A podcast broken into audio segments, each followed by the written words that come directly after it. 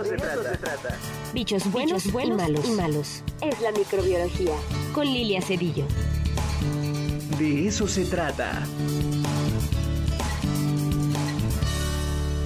Y hoy nos da muchísimo gusto saludar, recibir a nuestra rectora, la doctora Lilia Cedillo. Doctora, ¿cómo está? Muy buenos días.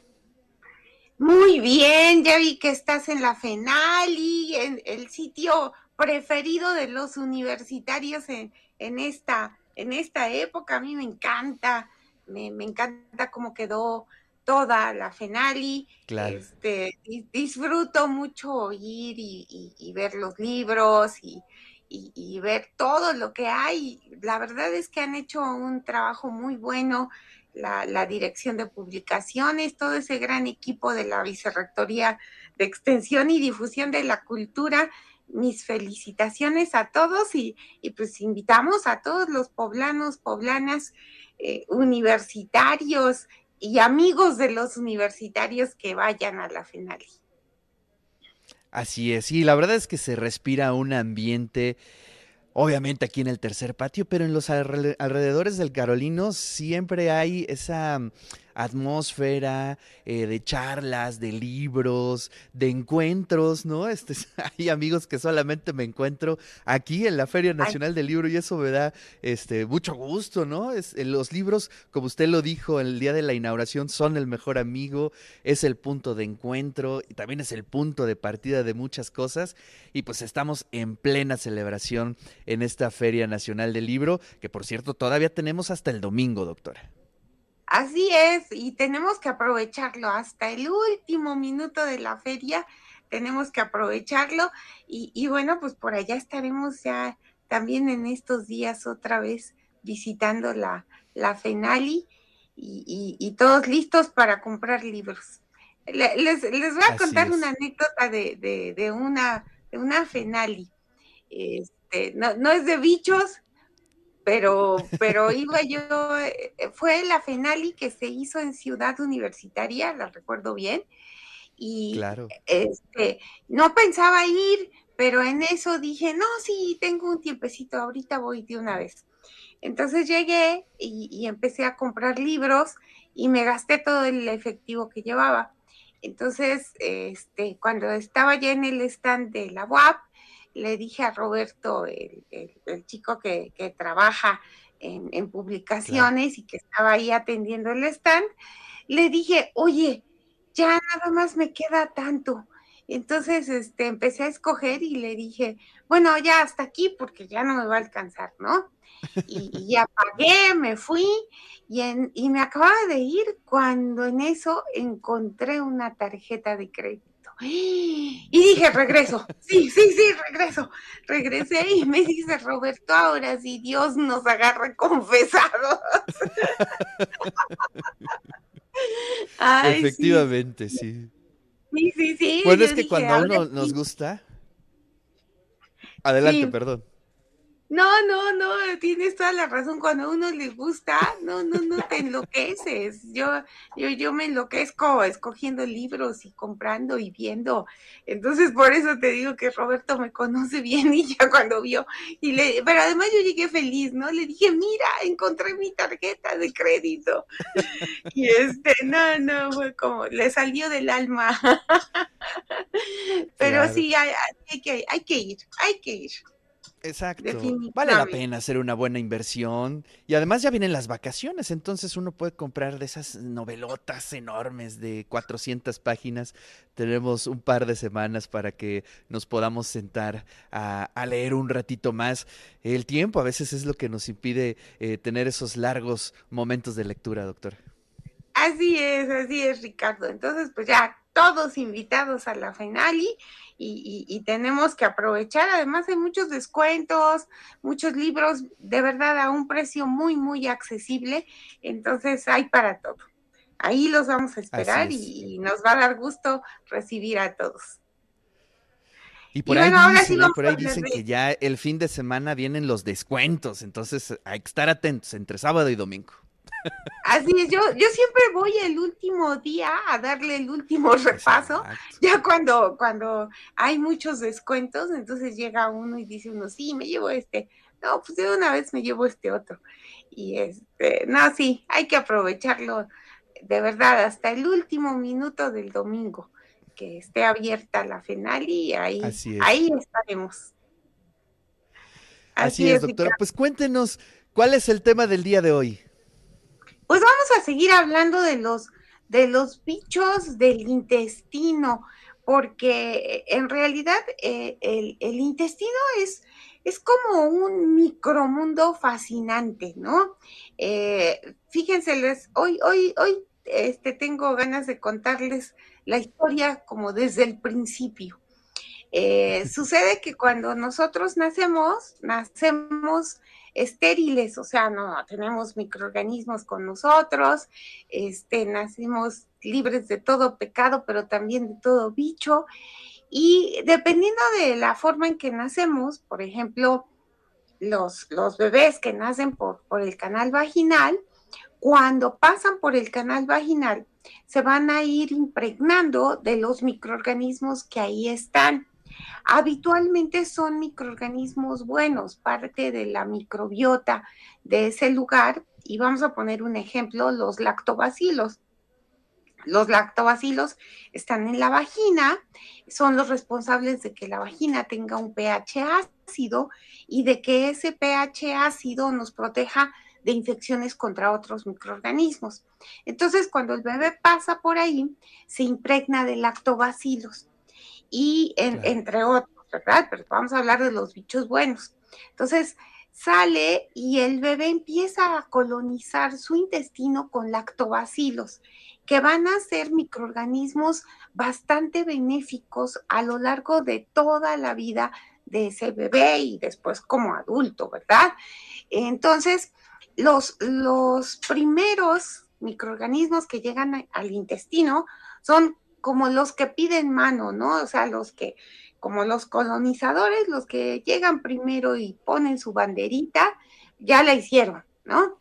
Entonces, si el bebé nace por cesárea, ahí es como un volado, ¿no? Es ¿De quién se va a colonizar primero? Pues de los microorganismos que están en el ambiente, ¿no? O sea, los que están en el aire, los que están en la piel de quien lo toque y no tenga guantes o algún tipo de protección, pues van a ser los, los que van a padrinar a ese bebé, ¿verdad?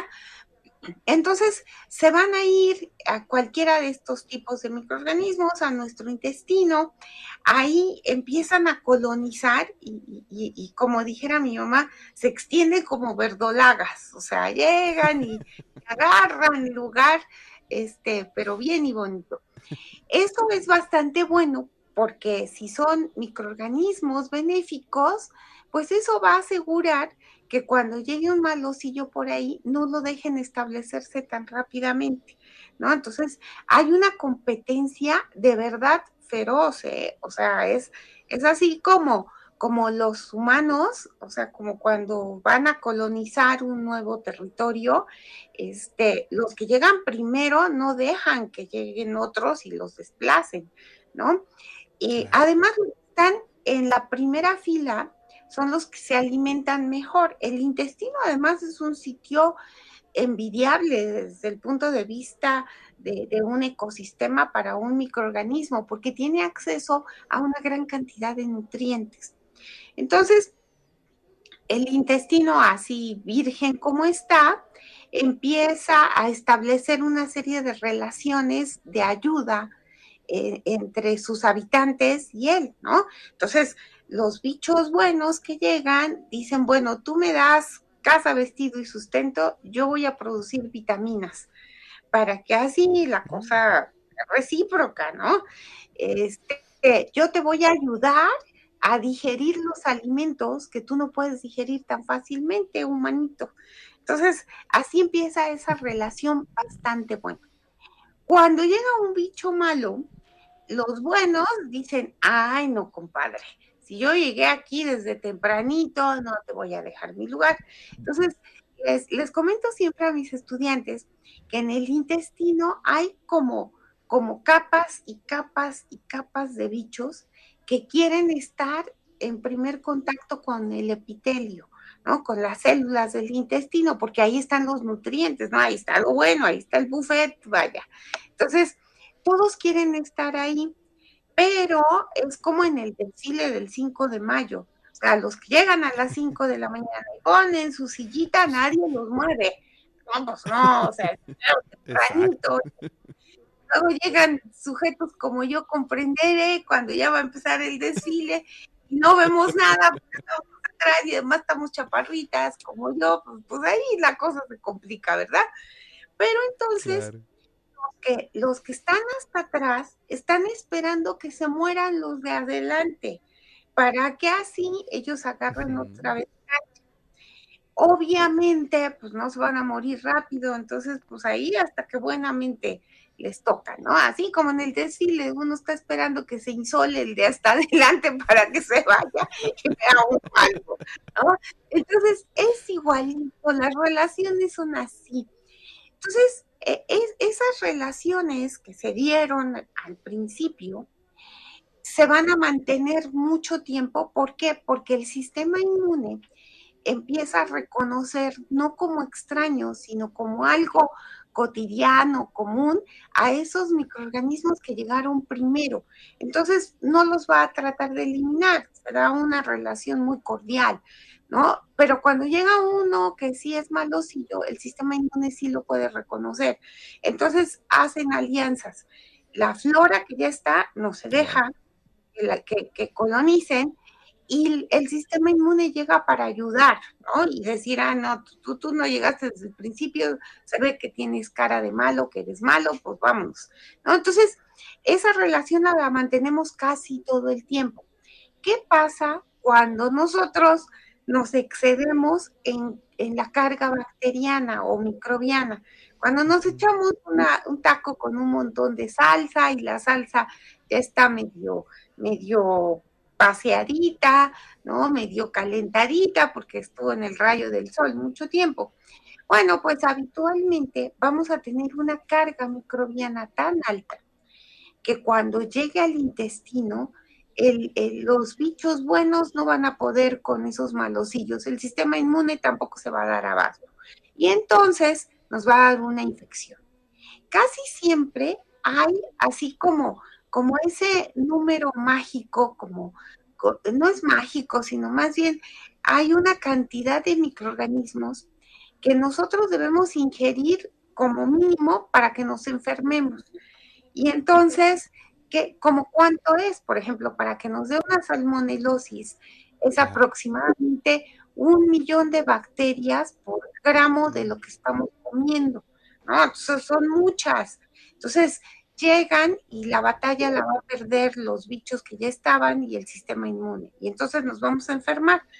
Cuando no llegamos a ese límite, ¿verdad? A ese tope que hay, donde ya el sistema inmune no puede con la situación, bueno, pues no, podemos comernos un taquito con poca carga bacteriana en la salsa y pues no nos va a pasar nada, ¿verdad? O, le ponemos poquita salsa, pues tampoco nos va a pasar nada, ¿no? Hay, hay ocasiones en que dicen, ¿cómo? No fueron los tacos, porque ahí mi compa que fue conmigo comió también tacos. A él y no le se pasó enfermó nada.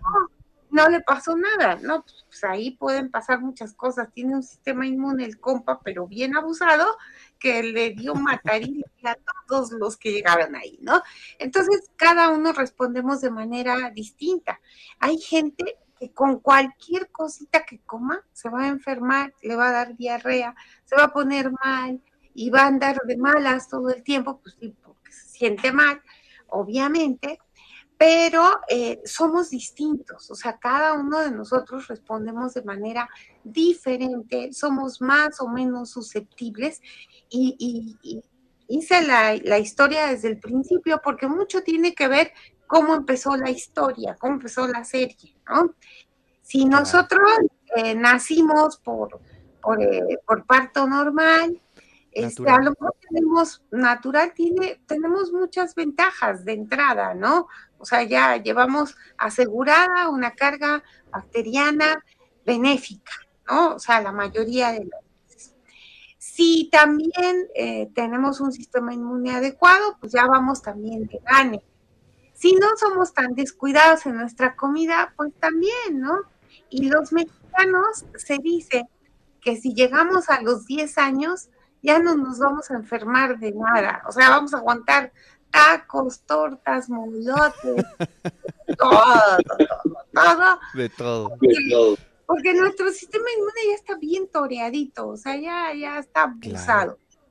Hay otro factor también importante. Cuando la persona, eh, el bebé nace y, y fue a término, fue un bebé a término, nació por parto natural, en los últimos tres meses del embarazo, la mamá empieza a producir muchos anticuerpos contra microorganismos que a ella le afectaron cuando era niña, cuando se enfermó de N cosas, y esos los va a transmitir al bebé.